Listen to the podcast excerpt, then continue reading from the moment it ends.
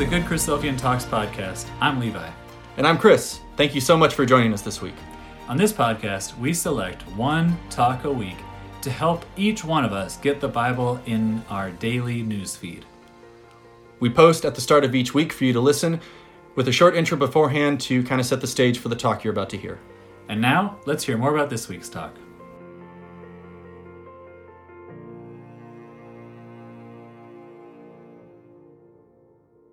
For this week, we're listening to another exhortation that was given by Brother Jason Hensley down at the San Diego Ecclesia. And this was actually a class that was recommended a while ago. And to take the blame on this one, I misplaced the download that had been sent to us to listen to this class. But it had happened after I had uploaded it into my podcast player to listen to it before we published it to the podcast. And when I finally did get around to listening to it, I absolutely loved it. This is a really excellent exhortation that Brother Jason gave. And so thankfully and gratefully to the person who originally sent me the link, they were able to refine the link and send it to us again so that we could republish it. So this was an exhortation that I really enjoyed and really wanted to share with everyone. In this exhortation, Brother Jason is sort of building on a study that he did using some notes from his grandfather and also just in preparation to write a book on the atonement, and kind of works as a really good companion to the class that we posted a few weeks back by Brother Harry Tennant on the topic of the atonement. And in Harry's class, he was focusing on understanding what the atonement is and how that changes the way that we act toward each other and the way that you live your life. So living the atonement in your daily life. Jason's exhortation, he does a really good job of underlining how important the atonement is and how it impacts so many of what we would consider to be first principles in what it means to believe in God. And he starts it by doing a really powerful juxtaposition with what mainstream Christianity views the atonement as, and kind of looking at how you could very easily misinterpret what the atonement is. And Jason does a really excellent job with this. He's both taking from kind of the, you can feel him kind of get worked up as he talks about what mainstream Christianity has turned the atonement into, and how misunderstanding that kind of snowballs and has impacts far-reaching throughout all the first principles that we understand. And instead, if you don't have what the atonement is and how God used the atonement to bring salvation to us, then you sort of flip the narrative and how we view God.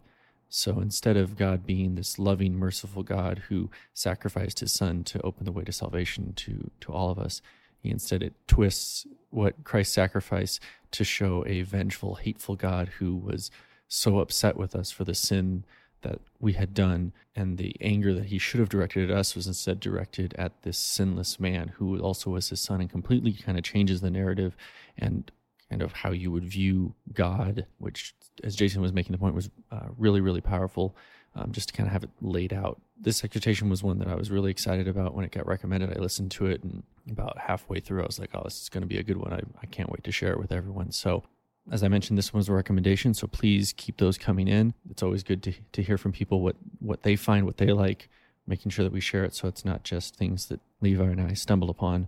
With that, we'll turn it over to Brother Jason for his exhortation on the Father and the Cross.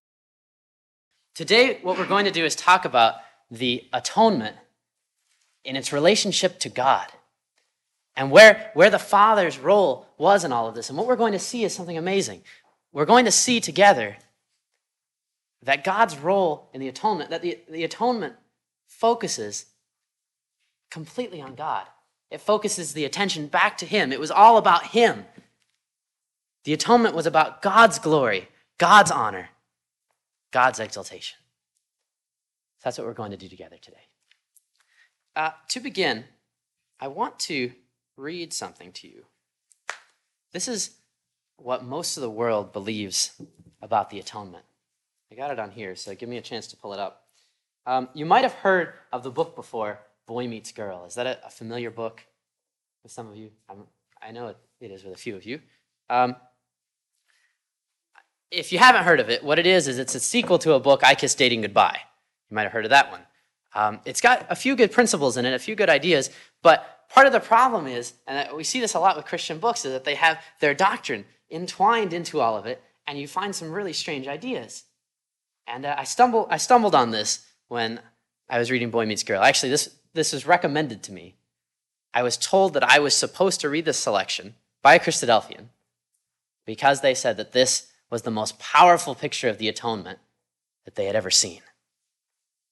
And they told me as well, you know what? What we should even do is read this selection at youth gatherings so that our young people can understand what the atonement really means. I said, wow, okay, I'll check it out. I'll look at it. I'll read it. Here's what it said. Let's gaze on it together. As we draw close, don't assume that you already know or understand what happened there. Come to the cross as if for the first time. In the book, When God Weeps, Stephen Estes and Joni Eareckson Tada give the following account of Christ's death. As you read, refuse to let the scene be familiar. Let its reality shock you and break your heart. The face that Moses had begged to see, was forbidden to see, was slap bloody. The thorns that God had sent to curse the earth's rebellion now twisted around his own brow. On your back with you. One raises a mallet to sink in the spike, but the soldier's heart must continue pumping as he readies the prisoner's wrist. Someone must sustain the soldier's life, minute by minute, for no man has this power on his own. Who supplies breath to his lungs?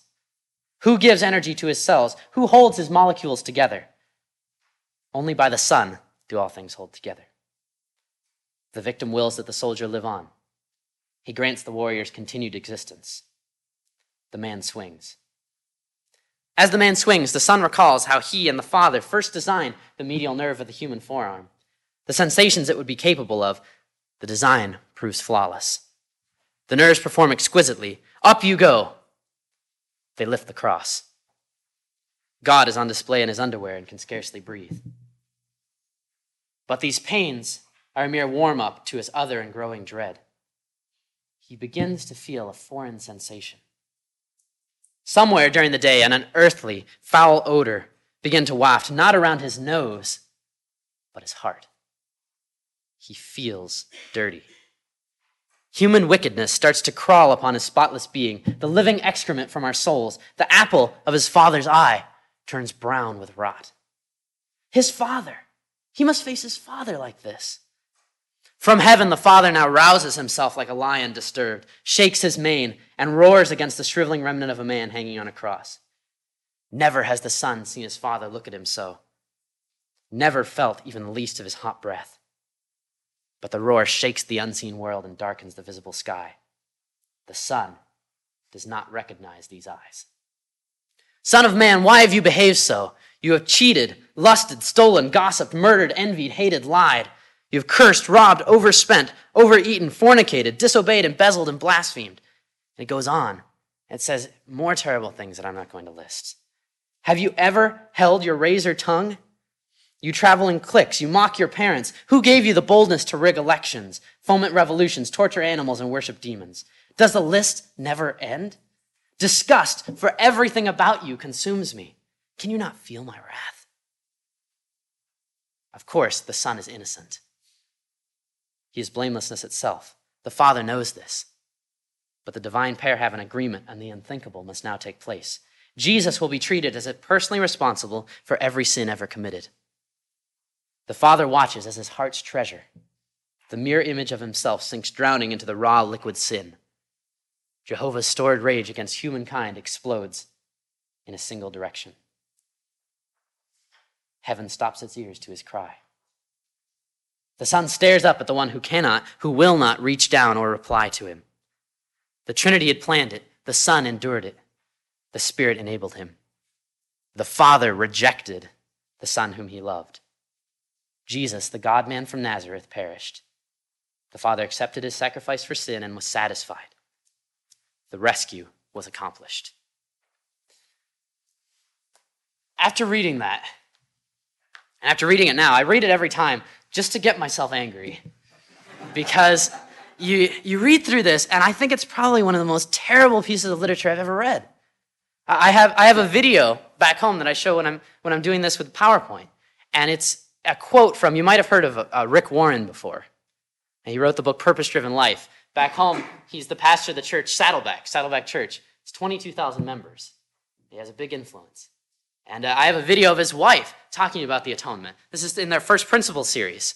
And she talks about what it means that Christ is our substitute, she says. This is something you have to understand when you come to the atonement. Jesus is our substitute. And what that means is that he took all of the garbage you've ever committed and put it on himself. And that's what they were reading there. That's what I was reading there. That all the sins you've ever committed were put on Christ, they say. This is a gross picture, a terrible picture, and it's a lie. It's not true whatsoever. It almost feels like, I read through it, and you almost feel like you're reading, you picked up a Greek mythology book, and you read about this God-man who goes down and who has to die to satisfy the wrath of his father, to appease his angry father. And this is completely backwards from what Scripture teaches us. Whereas Scripture tells us that God gave Christ out of love. Well, the main Christian idea is that God gave Christ because he was angry, and Christ had to die because of that. Whereas the Scripture tells us that Christ was blameless, we're told here that Christ was a gross sinner. He had all of our sins put on him. And Scripture tells us that our sins were forgiven. We're told here that they were paid for. See, the view of the atonement that most of the world has is that Jesus was our substitute, that he died in our place, that we were in front of a firing squad. We were about to be shot, and Jesus jumped in the way and said, "No, I'll save you."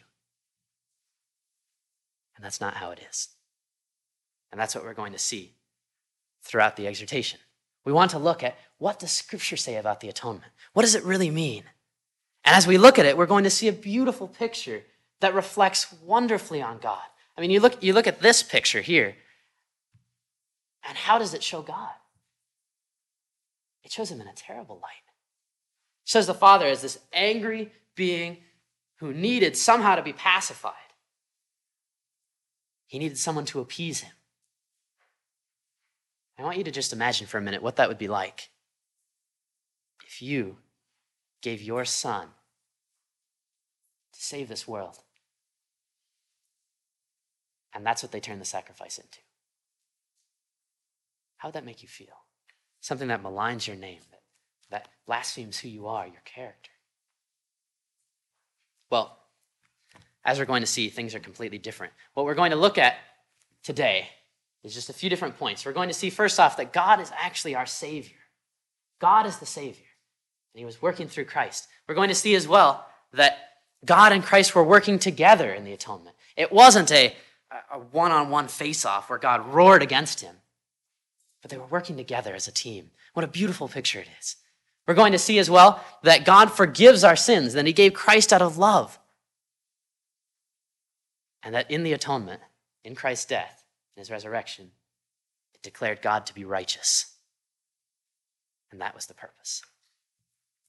So let's begin. We want to look at God as our Savior. Normally when we hear the word Savior, at least for me, I know that my mind automatically goes Christ, and it thinks Jesus. And that's perfectly right, and that's good. Christ is called our Savior many times, but normally we forget about the aspect of God as our Savior. Let's go to Luke chapter 1. We were actually here last week. We were talking about Mary. We're gonna read the same song, but only one verse this time.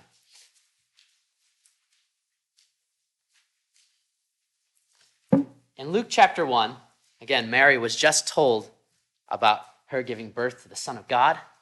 She went and she visited her cousin Elizabeth, and Elizabeth was pregnant as well, and they were joyful together. And this is what Mary said upon arriving.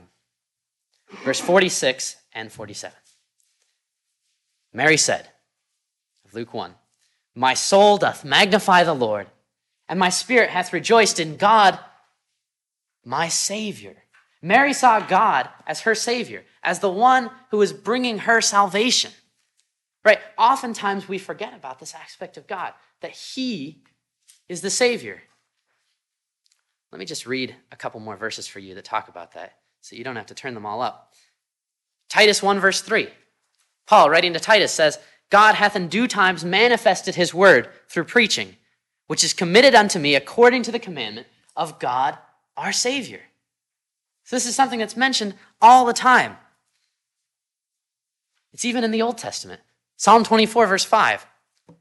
He shall receive blessing from the Lord and righteousness from the God of his salvation. If you have a newer translation, it says from God, his Savior. We all know the hymn. To the only wise God, our Savior, be glory and honor, dominion and power, right? So God is our Savior.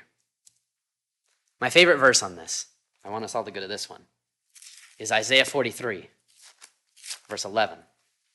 Because I think this one makes it the most clear. By no means was Christ saving us from an angry God, but rather God was the Savior, working with Christ. So we want to switch the way of thinking there. Isaiah 43, verse 11, very succinct and to the point. I, even I, am the Lord, and beside me there is no Savior, God says. He's very adamant. I am the Savior. I'm the only one. I like to think of the way that God worked through Christ being kind of like a man throwing a life preserver kind of thing. Obviously, Christ is not a life preserver. He's not an inanimate object. But you have God who throws Christ to save us when we're drowning. And who really saved us? The life preserver or the man who threw it? Right? I mean, it's both. Both of them working together are the ones that brought about our salvation. It's the same kind of idea here. God is the Savior, and he worked through Christ to save us. We can't forget that. Because often when we hear this idea of substitution, what we hear about is a God who is angry with his son, who turned on his son, who forsook and rejected his son. And that's not at all how it was. Instead, when we look through Scripture, what we see is we see a God who was supporting his son, who was giving him strength, and who was there with him throughout the entire time. I want you to think about Genesis 22, when Abraham is told to sacrifice Isaac. Think about that example. As you think about it, think about what role Abraham had in it. We know that Isaac was representative of Christ. Abraham was representative of God.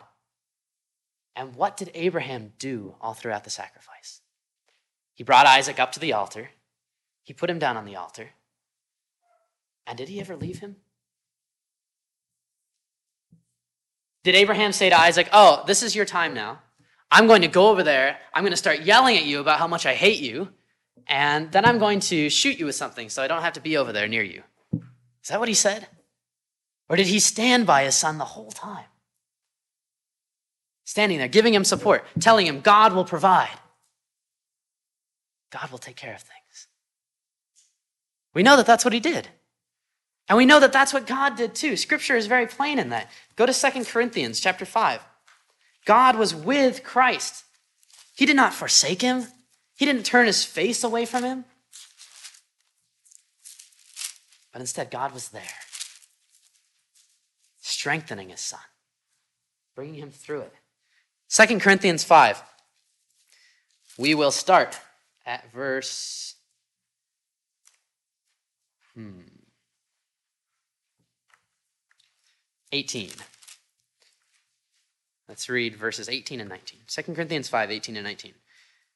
All things are of God, who hath reconciled us to himself by Jesus Christ, and hath given to us the ministry of reconciliation. Here's the important part. To wit, that God was in Christ, reconciling the world unto himself, not imputing their trespasses unto them, and hath committed unto us the word of reconciliation. Paul plainly says God was there. He was in Christ. When Christ was hanging there on the cross, God was with him. He was encouraging him, strengthening him to get through. Christ says the same thing of God. Let's go to John 16. John 16, I find these words here so powerful, what Jesus says. They're some of his last words to his disciples.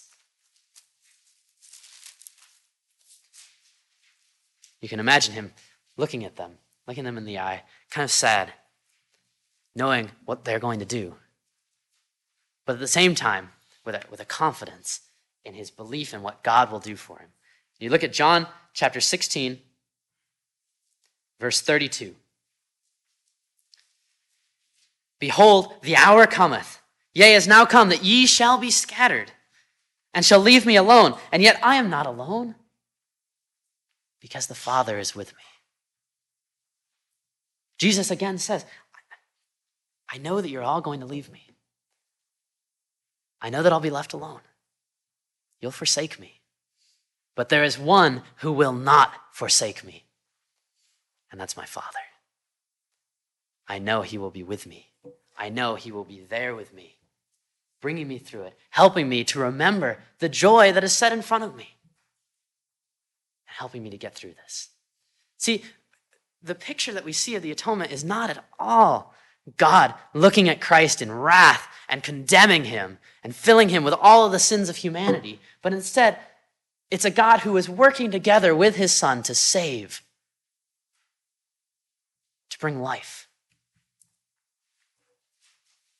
It wasn't about wrath. It wasn't about anger. You know, we'll see this. I'll throw out some verses here for you, and I want you to think about this. And if you feel like it, I guess you can call it out. Is that acceptable here? Okay. Go to John 3:16. Actually, you probably don't even need to go there. You can probably recite the verse. Tell me, is this verse, does this tell us that the atonement was about wrath or love? Love. Does anyone here want to recite that so that we all know what it is?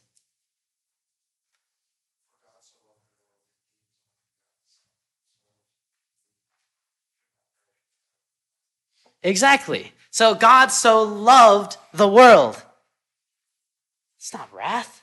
It doesn't say God was so angry at the world and wanted to kill them all that he sent his Son. But it says instead, God loved the world and wanted to give them a way to be saved. So he sent Jesus.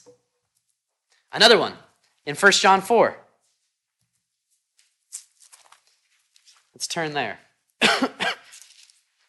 1 John 4, verses 9 and 10.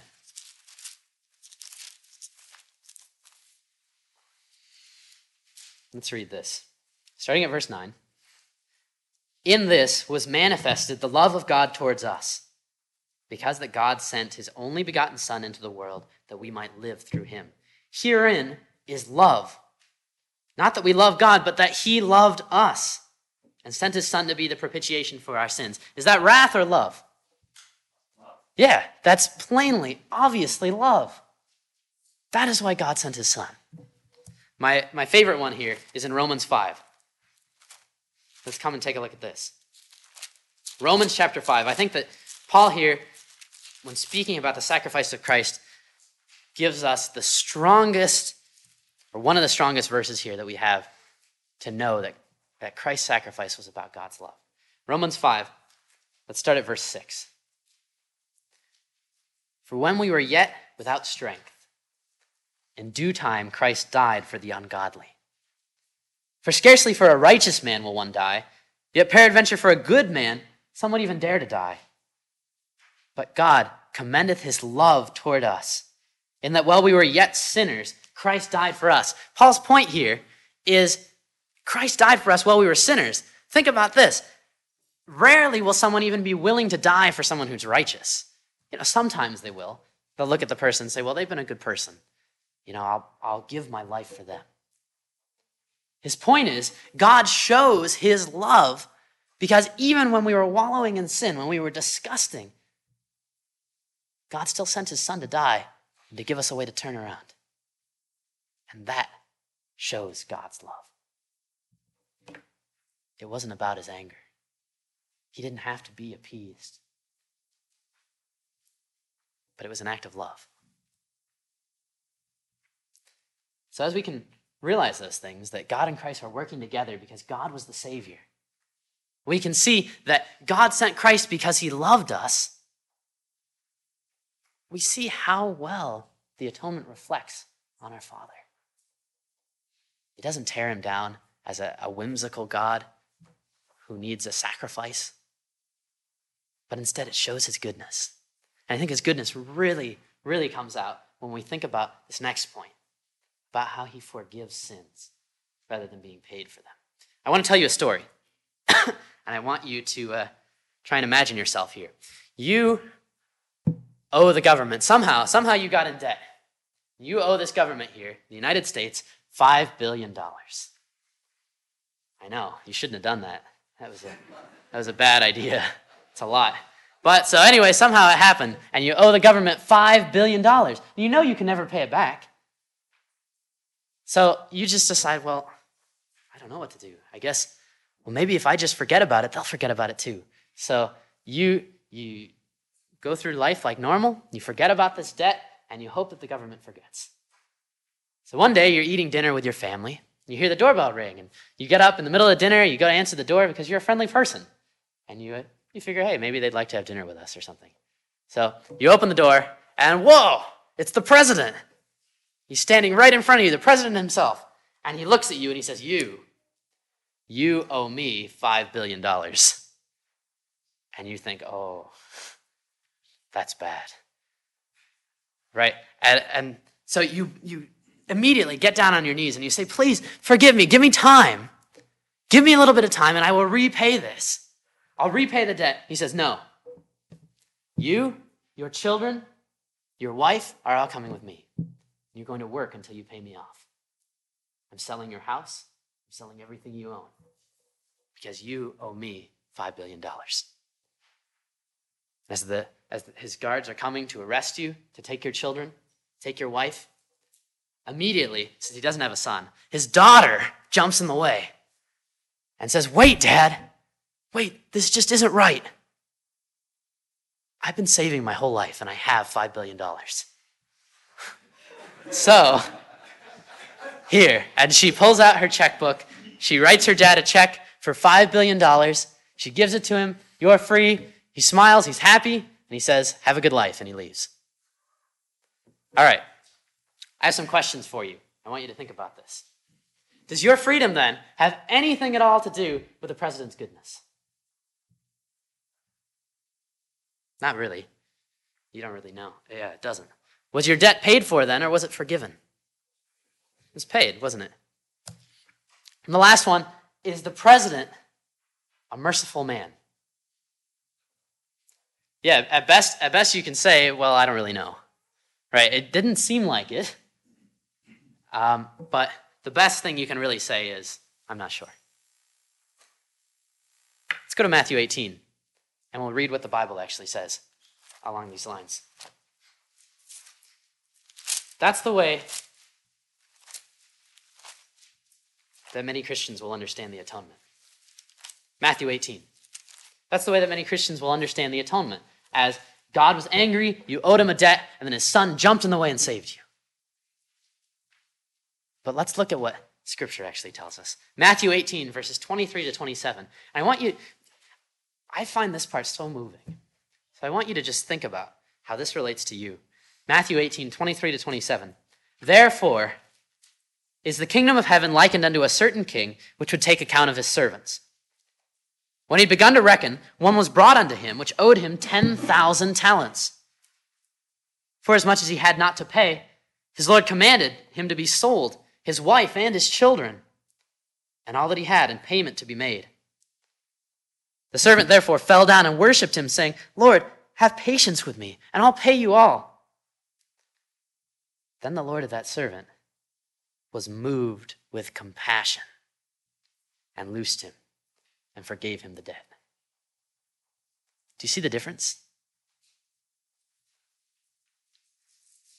What power is there in the words that we just read? And look at how differently it reflects on the Father. We're in the same situation. This is about us. We owed God a huge debt from all the sins that we've committed. And yet God doesn't say, pay me now. And his son said, okay, I'll do it instead. But God said, I'll forgive your sin. I'll forgive your debt. Did he ever get paid for it? Did he ever receive what was due to him? No, he didn't. Because he was moved with compassion. Because he was merciful and loving. This completely turns around and the attitude of God that we would have, depending on how we understand the atonement. I mean, we could see him as I was just reading a biography on Martin Luther. Martin Luther was paranoid of God. because he was so afraid of the angry God who forsook his son on the cross, and that this God would do the same to him. He spent hours and hours praying and crying that God would not forsake him because of his understanding of the atonement. And so when we see what scriptures tell us, when we can see the truth in scripture, what a wonderful thing it is, because we can see that God is the Savior, that he forgives our sins, and that in no way did he ever forsake his son. No way did he reject the son that he loved. But he was there with Christ, and he forgives because of his compassion. And he sent Christ out of love. What a wonderful God it is that scripture shows to us. What a wonderful God it is that the truth shows to us. May we be thankful for what we've been given. So we might then say, well, I understand how all of this reflects on God. I understand how God was our Savior and how all these things work together. But then why did Christ die? Why did he have to die if all of this was about God?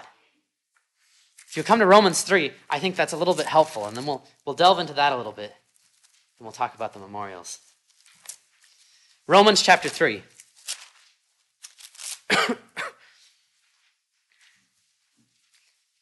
Romans 3 tells us that Christ's sacrifice, his death on the cross, was all about declaring God to be righteous, to show that God is right in everything, that his Father was the supreme Lord of all creation. Romans 3, let's read verses 24 to 26. Verse 24, being justified freely by his grace through the redemption that is in Christ Jesus, whom God hath set forth to be a propitiation through faith in his blood, to declare his righteousness for the remission of sins that are past through the forbearance of God. To declare, I say, at this time, his righteousness, that he might be just and the justifier of him which believeth in Jesus. The purpose of Christ's death was to show that God was right, that he was righteous, that he doesn't make mistakes. And the way that we can understand this is we have to see that God is in a war with the flesh. God despises the sin that comes forth from our flesh. We know Mark chapter 7, out of the heart of man proceeds all evil things. Adultery, fornication, murder, Christ lists them. We know Jeremiah 17:9. The heart is deceitful above all things, desperately wicked. God hates the flesh. He hates the sin that comes forth from it, and it is the root of sin. That's the first thing that we have to understand in understanding how the atonement declared God's righteousness. The second thing, then, is that Christ came so that he could destroy that flesh. Let's go to Hebrews 2.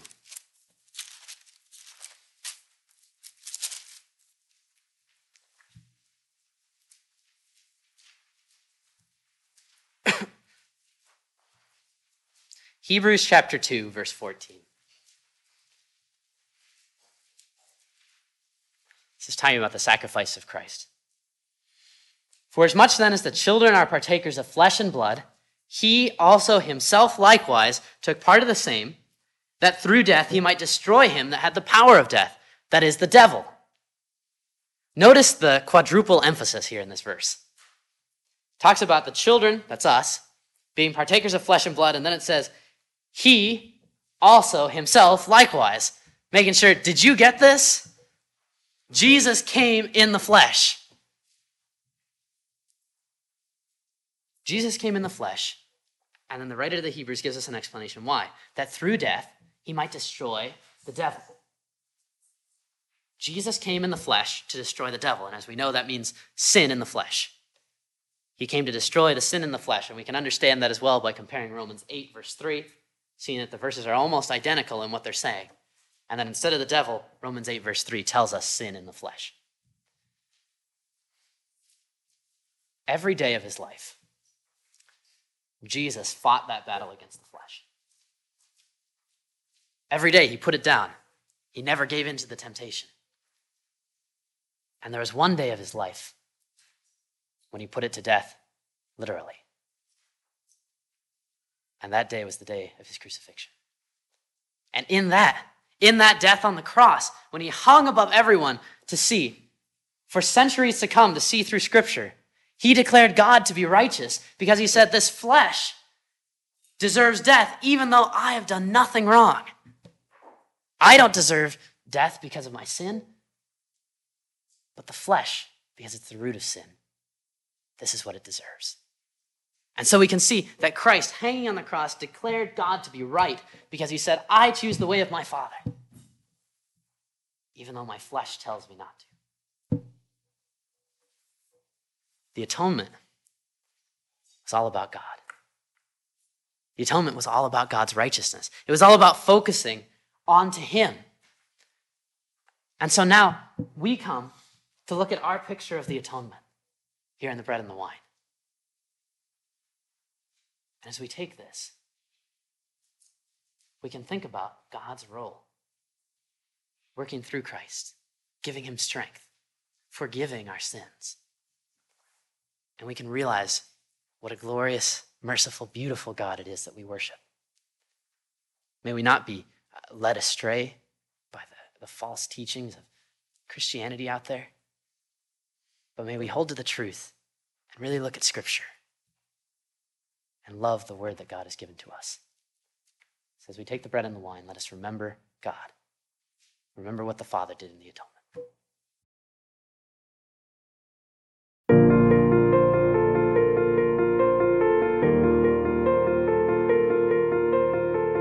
Thank you for listening to the Good Christadelphian Talks podcast. Please subscribe for new episodes and leave a review on Apple Podcasts or whichever service you are listening from to help people find the show when they search for it. If you enjoyed this talk, share it on social media so other people can find it too. For show notes and links to the talk that you just listened to, visit our show page at anchor.fm/GCT. We want to encourage everyone to share their thoughts from the talk this week on Facebook or Instagram, where we are at Good Christadelphian Talks, or on Twitter, where we are at GCT_podcast. If you know of a great talk, we want to know about it too. Send a suggestion to goodchristadelphiantalks@gmail.com or message us on any of our social media platforms. Thank you for listening. God bless, and talk to you next week.